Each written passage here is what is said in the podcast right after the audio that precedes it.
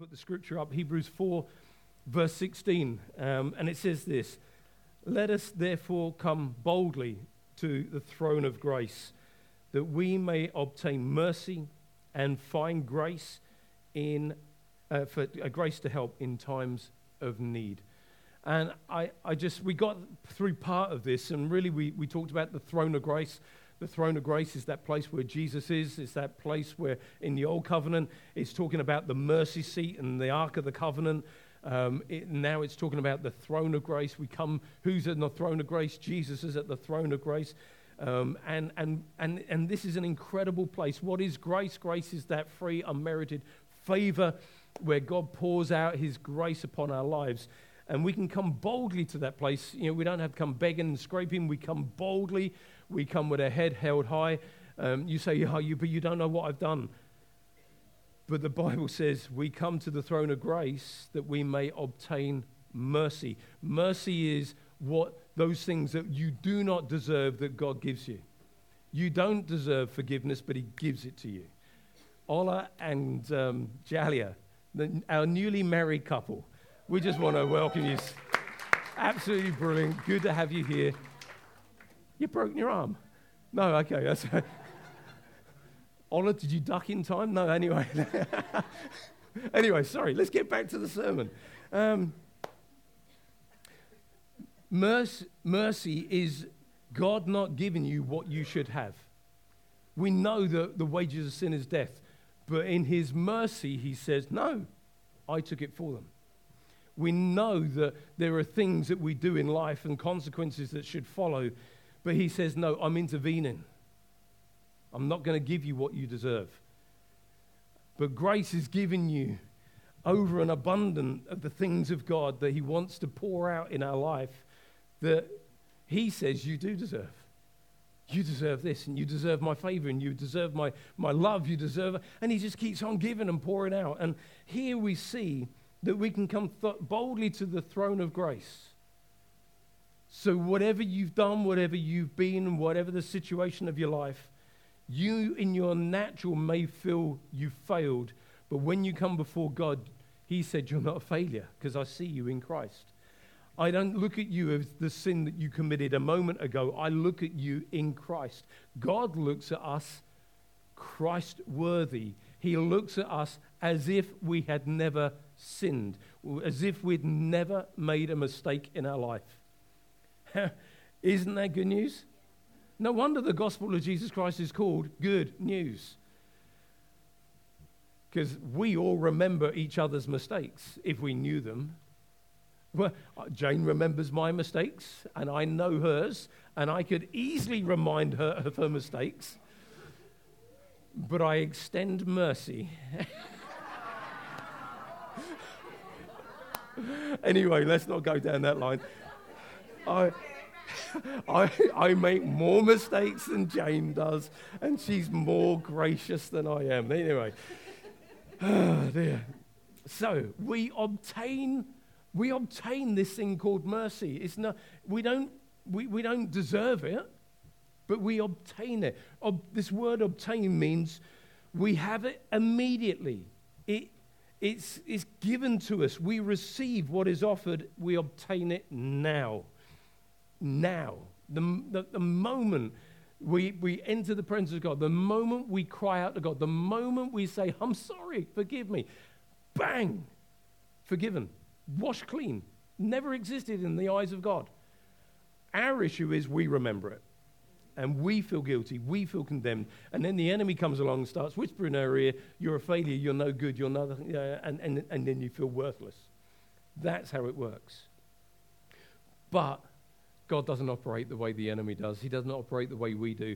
He operates in mercy and grace being poured out into our life. Let's listen to uh, or, or, read this passage of scripture in, in Titus chapter 3. And Paul is, is, is, is speaking here and, and he's sharing some incredible truths. But when the goodness and kindness of God our Savior and his love for mankind appeared in human form as the man Jesus Christ. He saved us. You know, we may think, oh, he didn't save me until 2,000 years later. Do you know what? God knows all things. He knew that you would get saved in 2022 or in 1995, where whenever you found the Lord, He knew that. And when He died on the cross, He already knew when you would get saved. He knew you before you were born, He knew the journey of your life. Nothing is a surprise for God because um, He knows all things. He's out of time. You know, trying to understand that God is out of time, we can't do that very easily because we are in time. We are controlled by time. If I go past 12 o'clock this morning, everybody's tummy will start rumbling. Why? Because it's time for church to end. It's time for me to eat. We're in time, but God is outside time. He loves us so much that He saved us, not because of anything righteous that we did or that we've done, but because of His own compassion and mercy. He saved you because of his mercy, Davina. He looked at your life and said, I love her so much. I not only died for her, but I'm going to see that she sees me and gets saved. It's that journey of love for every one of us where we encounter the cross, we encounter his forgiveness, and we can't help but fall in love with him. It's the beauty of salvation, it's the beauty of Christianity. But it goes on and says, you know, he, because of his own compassion and mercy, and it goes on, he says, and by the cleansing of the new birth, spiritual transformation, regeneration, and renewing by the Holy Spirit. Do you know what? He, the key is God knows we can't do this journey on our own. So he says, I'm going to even help you in this journey of Christianity, even though you've been transformed on the inside, that now Christ is in you. Your natural self, your flesh, your soul will still get in the way. But I'm going to help you by the new birth and spiritual transformation and regeneration and the renewing of the Holy Spirit in your life on a day to day basis. How, how often we need to say, God, help me. How many times over the years have we turned around and said, I've got myself in a hole. I don't know how I got here, but God, help me out. I don't know why all this is happening around me, but help me through this journey right now. And in His mercy, He says, I'm here to help in time of need. That's what this scripture is all about. You know, it, Jesus didn't come for those who had it all together. He didn't come for those who were healthy. He said, I've come for the sick. I've come for the needy. I've come for those who need me. Hands up if you don't need him. That's a trick question, that wasn't it? Uh, yeah, I think it was going to be the other way around. We all do. Every way, me included, I need him daily. And he's here to help by giving us the Holy Spirit on the inside the miracle of salvation, the beauty of what Jesus has done, is something that we need to outwork in our life, allowing Him by the presence of the Spirit to help us day after day. So, going back to our key verse, let us come boldly to the throne of grace. We've done that. That we may obtain mercy. We've done that. But let's not forget it. To find, to find grace and help in time of need. It's like I, have I've, if I turn around to you and said, I've hidden £25,000 in the room. But you've got to find it. You've, Stephen's found it already. But you now have got to go and find it. Okay? You've got three seconds. I'll count down, then go and find it. Some of you would just sit there and, th- no, you haven't done that.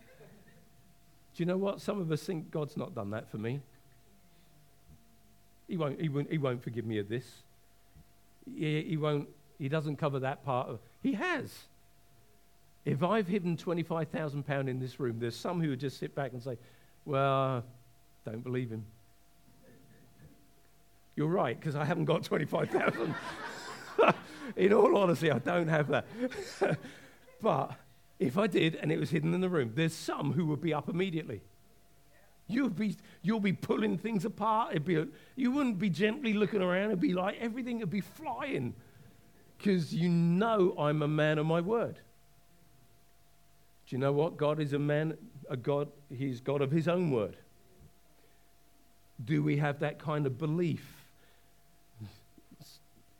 If I said I've hidden £25,000 in the room, you would probably say, no, you haven't, because we ain't got it. But others in the room would say, I trust that man.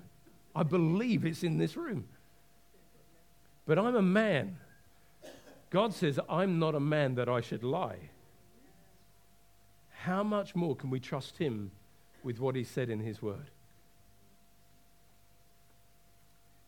To find grace, finding grace, finding grace. Are we finding the grace of God? Are we finding the grace in our day to day living? Are we finding His grace to, to that free? See, this is how we've defined grace free, unearned, unmerited favor. Everyone, anyone heard that statement before? It is the free, unmerited, unearned favor of God in our life. Wonderful. But it is actually so much more. And we're going to go into that a little bit more. Because actually, it is that plus. Are you ready for the plus? This is the plus. Grace is his supernatural enablement or the power of God to live in the will of God or to live out the will of God. It is the power of God in us, on us, to, to live out the will of God. I need more grace. I want more. I, I hunger for an understanding of this grace that we have. Because the Bible tells us, and we're going to get to it a little bit later, He heaps grace upon us. Grace upon grace. It's not just, oh, I receive, I got saved by grace. But it's an ongoing outpouring of grace upon our life, of free, unmerited, divine favor of God, but also the supernatural empowerment of God for our daily lives. To me, you almost, I think that is even more exciting than the free, unmerited favor. The divine empowerment to live out the will of God in my life. That's amazing. So there are two expressions of grace saving grace and empowering grace. And every human life, every one of us that trusts in Jesus, has been given the choice to live in the grace or to live by one's own ability. Where do we sit in this journey? Are we living a surrendered life? Jesus, help me to live not by my will, but yours be done. Jesus embody, he embodies this thought. He's in the Garden of Gethsemane and, and he's praying and he says, I don't want to go through with this. I don't want to go through with the cross. And he says, Lord, if there's any other way, but your will be done, not mine. He was looking for an opportunity. It was so horrendous what he was about to go through. He knew what he was about to enter, encounter. And he said, If there was any other way, but not my will, yours be done. Very often we say, Lord, my will be done, and would you bless it? That's not the right way. It's His will. See, we can live the, the greatest one of the greatest gifts that God has given to us is the power of choice or the ability to live with choice. You, know, you can choose the person that you marry, you can choose uh, the house that you live in, you can choose the car that you drive in, you can choose the speed that you drive at. Grace is there for you to choose. The law is there to prohibit that. Grace is there for you to choose what you do with the law. I'm looking at a lot of lawbreakers. I can see the guilt in your face. There is guilt all over the room, but never mind. Grace, my grace is sufficient for you, Jesus said. but maybe we just need to obey the laws of the land. Anyway, guess what happened in the Garden of Gethsemane? Uh, so, the Garden of Eden. Adam and Eve said, I'm going to do this my way. God had already said, Do not take of the fruit that's in the midst of the garden. But along come the voices, You won't get caught. I've heard that recently, going in a car at 85 mile an hour. I won't get caught. But I'm scared. I'm not in control of this car. This is the first time I've gone over the speed limit with you. Anyway, um, it's those moments in life that we say, we can choose to break laws or we can choose to walk by grace. Come on, I'm, I'm going to I'm gonna, I'm gonna stamp on your grace this morning because we shouldn't frustrate the grace of God, should we? We should be law abiding citizens. But in the Garden of Eden, Eve was tempted, nudged Adam, and said, Let's eat together of the fruit. In other words, let's do it our way, not God's way. And that same mentality has been in humankind ever since. I want to do things my way. You look at a child. As a child, a child will scream at two o'clock in the morning, or a baby, Nathan, was, whatever baby, will blame every child, will cry at two o'clock in the morning, being totally selfish, doesn't care that mum was up or dad was up a few hours ago. They will cry and, and, until they are satisfied, changed, and fed. That is selfishness. It's born and bred in babies, all right? It happened to you all. You were all selfish. And then you get to the, the toddlers, you know, the, the, what they call them, the terrible twos, the ter- terrible or the terrifying threesomes or whatever they call them. But it doesn't stop there. It carries on into teenage years, and you think, what, what have I produced?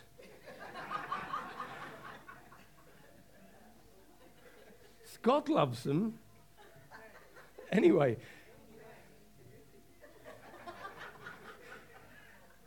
I didn't intend for this to be a funny message at all. Anyway, so they get to teenagers and they say they, they get to this age. I want to do it my way. The, at, at, it used to be at 16. It used to be. I, I, had this conversation with someone the other day. At 25, when you became so-called an adult many years ago, children children were classed as children still at 21. You wait till you're 25 before you can get married. Then it became 21, and then it became 18, and then it became 16, and who knows where it goes? Q plus. Anyway, Ooh. anyway, um,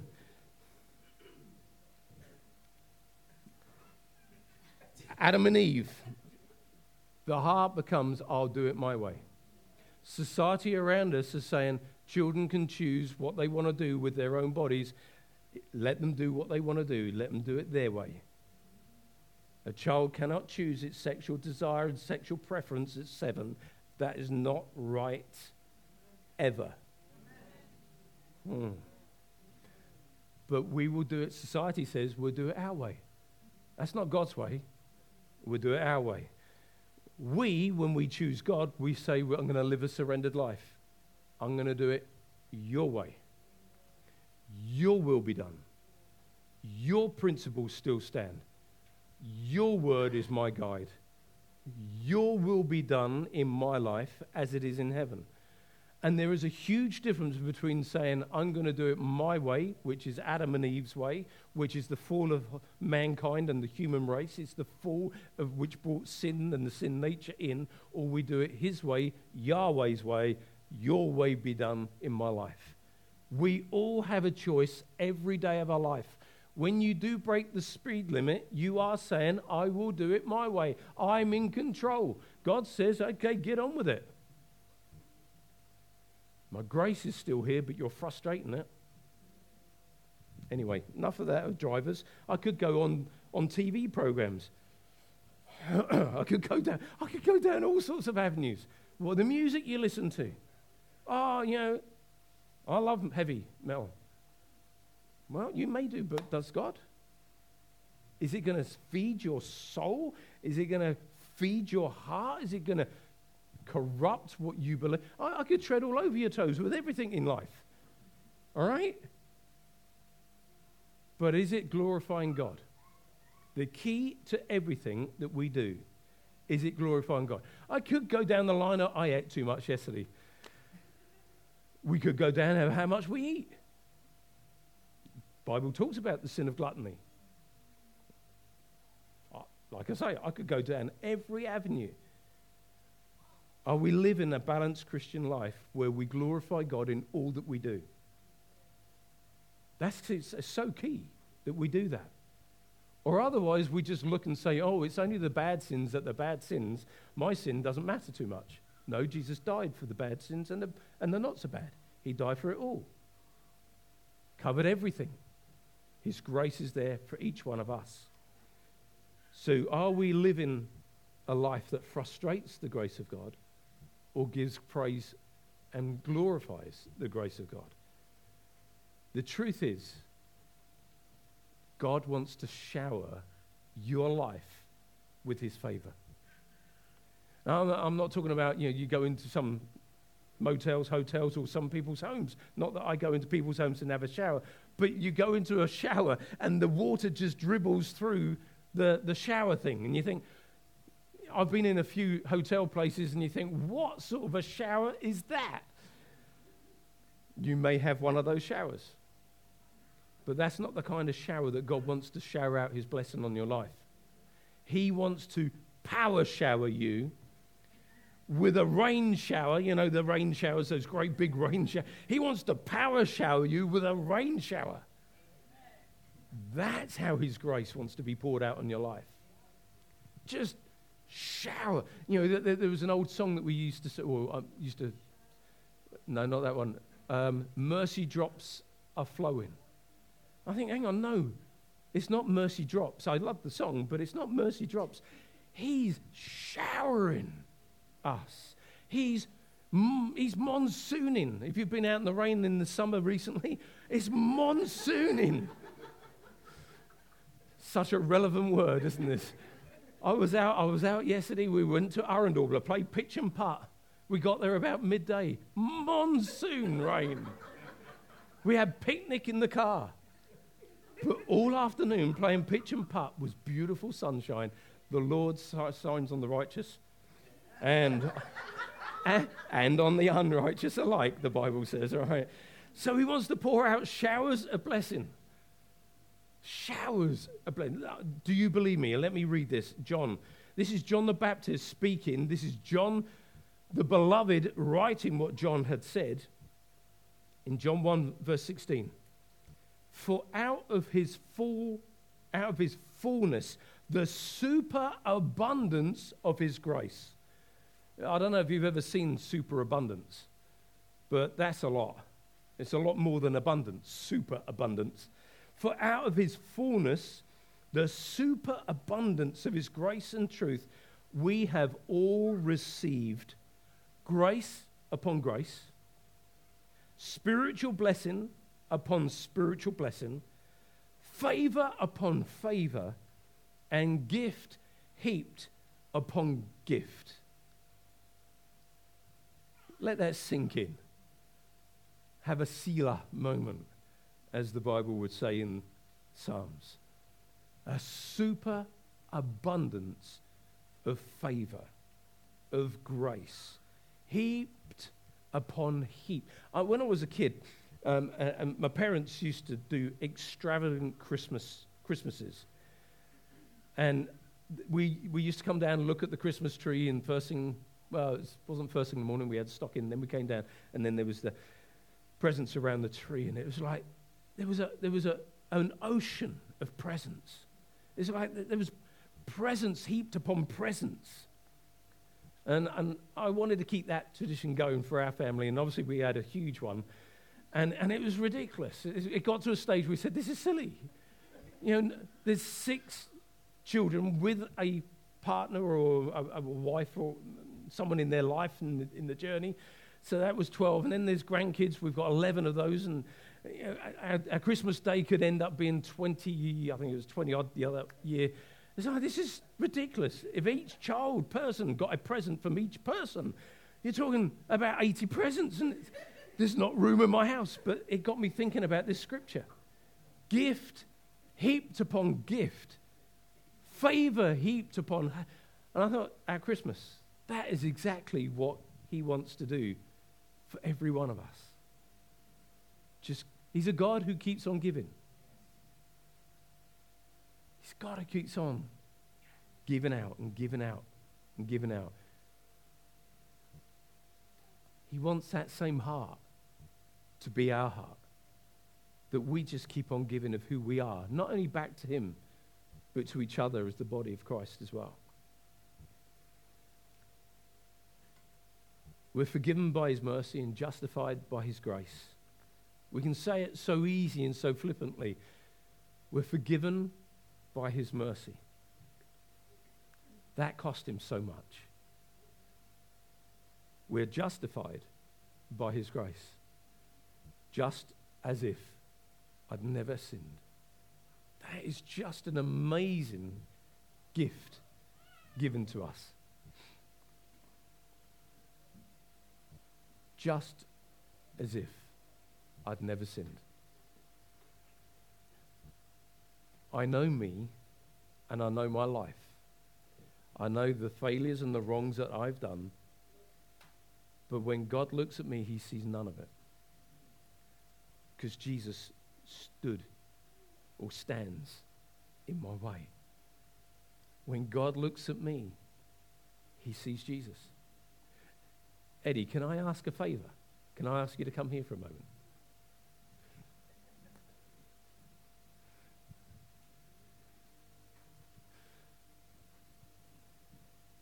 You're going to play you're going to play the Jesus moment.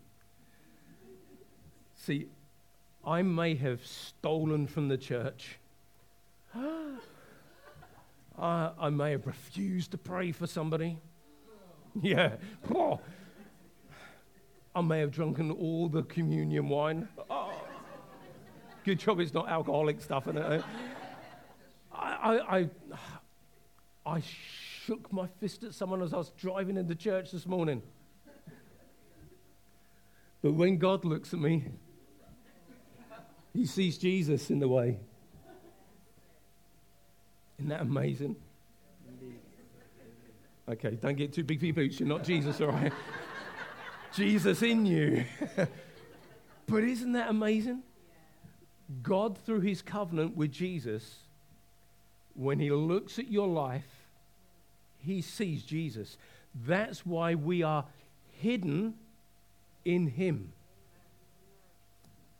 I, I feel shaky. I don't normally feel shaky when I preach. That is a revelation to someone in this room. When God looks at you, he doesn't see you or your issues. They have been washed in the blood.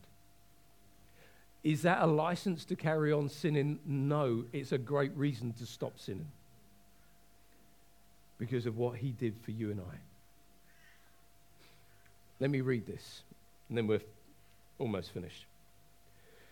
Ephesians 2 says this But God, who is rich in mercy, because of his great love with which he loved us, even when we were dead in our sins or our trespasses, he made us alive together with Christ. By grace you have been saved. And he raised us up together and made us sit together in heavenly places in Christ Jesus, that in the ages to come he might show the exceeding riches of his grace in his kindness toward us in Christ Jesus. It's just amazing. No wonder the, the guy who wrote it wrote it. Amazing grace. How sweet the sound that saved a wretch like me. I once was lost, but now I'm found was blind, but now I see. See, if I could sing, I would have sung it. His grace. His grace. It saves us. It keeps us. It empowers us. It empowers us to live the life that Jesus wants for us. That's the grace part. To find grace, to help. That word help in the, in, the Greek is biathua or biathia, and it refers to a person responding to a cry of help. Just imagine you're walking along in, in the high, high street at, late at night, coming home from a prayer meeting. And you're walking home, and all of a sudden you hear someone cry out, Help! You think it's late, it's dark, I'm on my own. But you know what? The word help. It means to stop what you're doing, to turn, and to go to one person, to that person's assistance. The analogy it actually is, is if you're in a war situation and you're going towards the enemy, and one of your comrades falls because he's been shot, you stop, you go to his help. That's what happens when we go to the throne of grace. God looks at your situation and he says, I'm coming alongside to help. Isn't that beautiful? No, no wonder we have the Holy Spirit as the Paraclete or the helper or the comforter, the one who comes alongside. The Bible said he's the one who comes alongside to help in times of need. When we're going through our darkest moment, he said, I am there and I'll never leave you, I'll never forsake you. I will walk with you through this journey. That's why God, that's why Jesus had to go back to heaven because there was only one who walked on the earth, and that's Jesus. And he said, But if I go, I will send the Holy Spirit, and he will be with you, and he'll never leave you. Walking through the valley of Baca, and we cry out, we turn our eyes to Jesus and say, Help! He said, Here I am, because I am an ever present help in time of need. His grace is poured out, readily available, always for you and for me. Last scripture says this in 2 Timothy 2.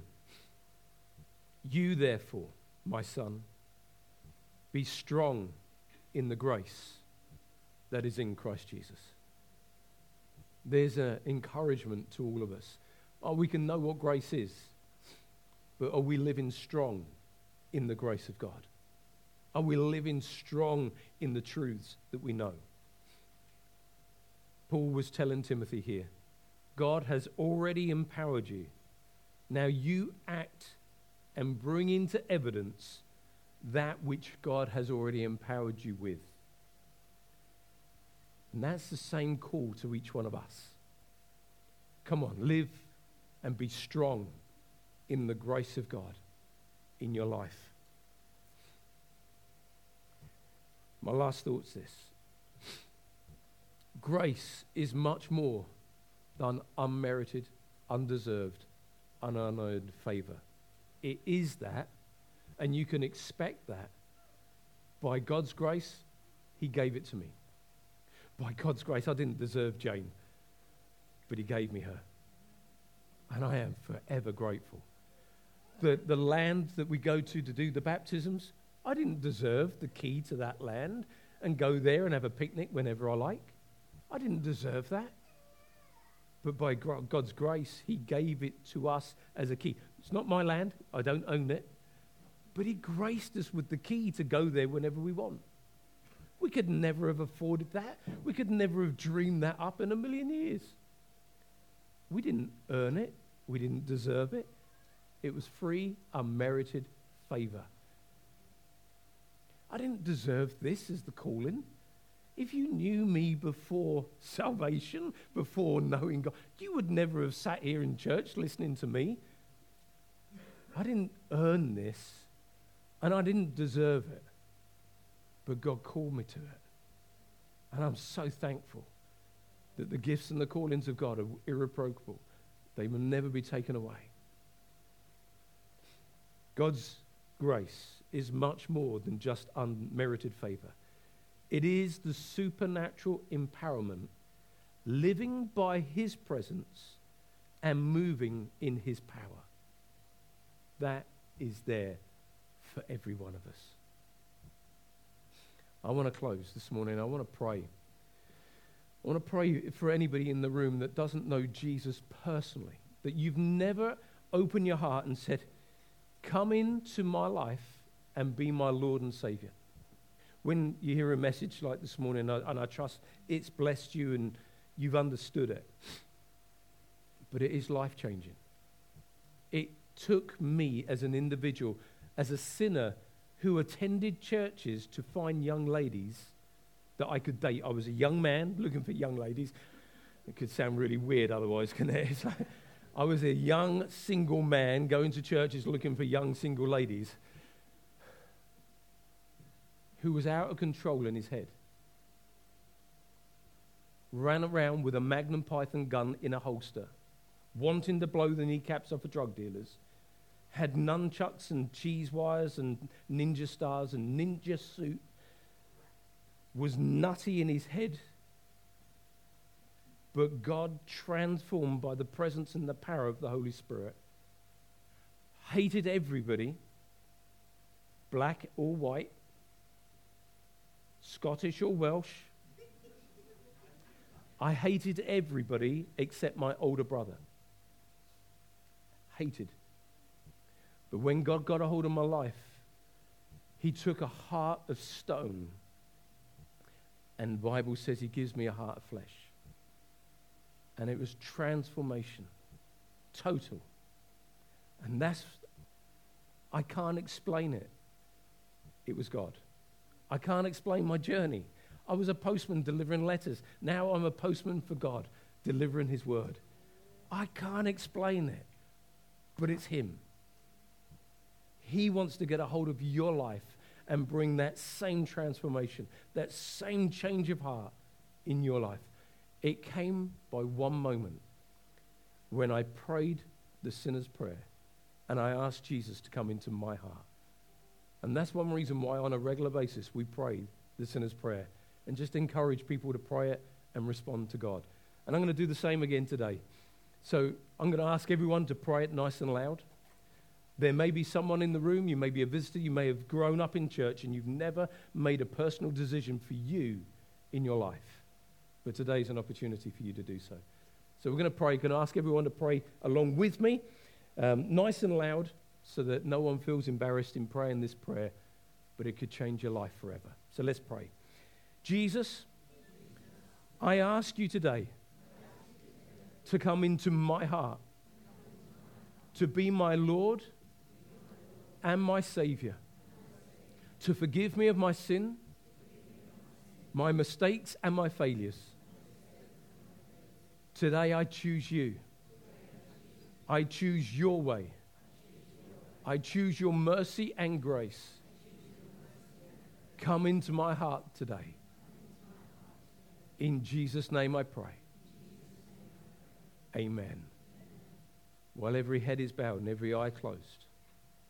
I'm going to count to three. And if you prayed that prayer today, I'm going to ask you to respond just simply by putting up your hand and popping it back down. We've got a Bible and we've got some information we'd like to give you and we'd like to pray with you. If you prayed that prayer and you prayed it sincerely today, I'm going to count to three and pop your hand up. One, two, three. If you prayed that prayer, pop up your hand. Thank you. I see your hand at the back there. I see your hand over here. I see your hand over there. Is there anybody else? Three hands have gone up this morning wanting to make Jesus Lord of their life or coming back to Him in their life. I thank you. I see that hand as well. Four people responding in the room. Is there anybody else? You feel your heart thumping, feel your hands sweating. You think, oh, is there anybody that wants to join these four people this morning? God loves you. Let me just count down from five. If you want to respond in those five seconds, please feel free to do. Five, four, three, two, one. Father, we pray for all those that have responded to you today. Those that are responding for the first time, those that are responding to your word, those that are responding because they're making you Lord and Savior for the very first time. Lord, pour out your incredible love, your mercy, and your grace. I ask it in Jesus' name. Amen. Amen.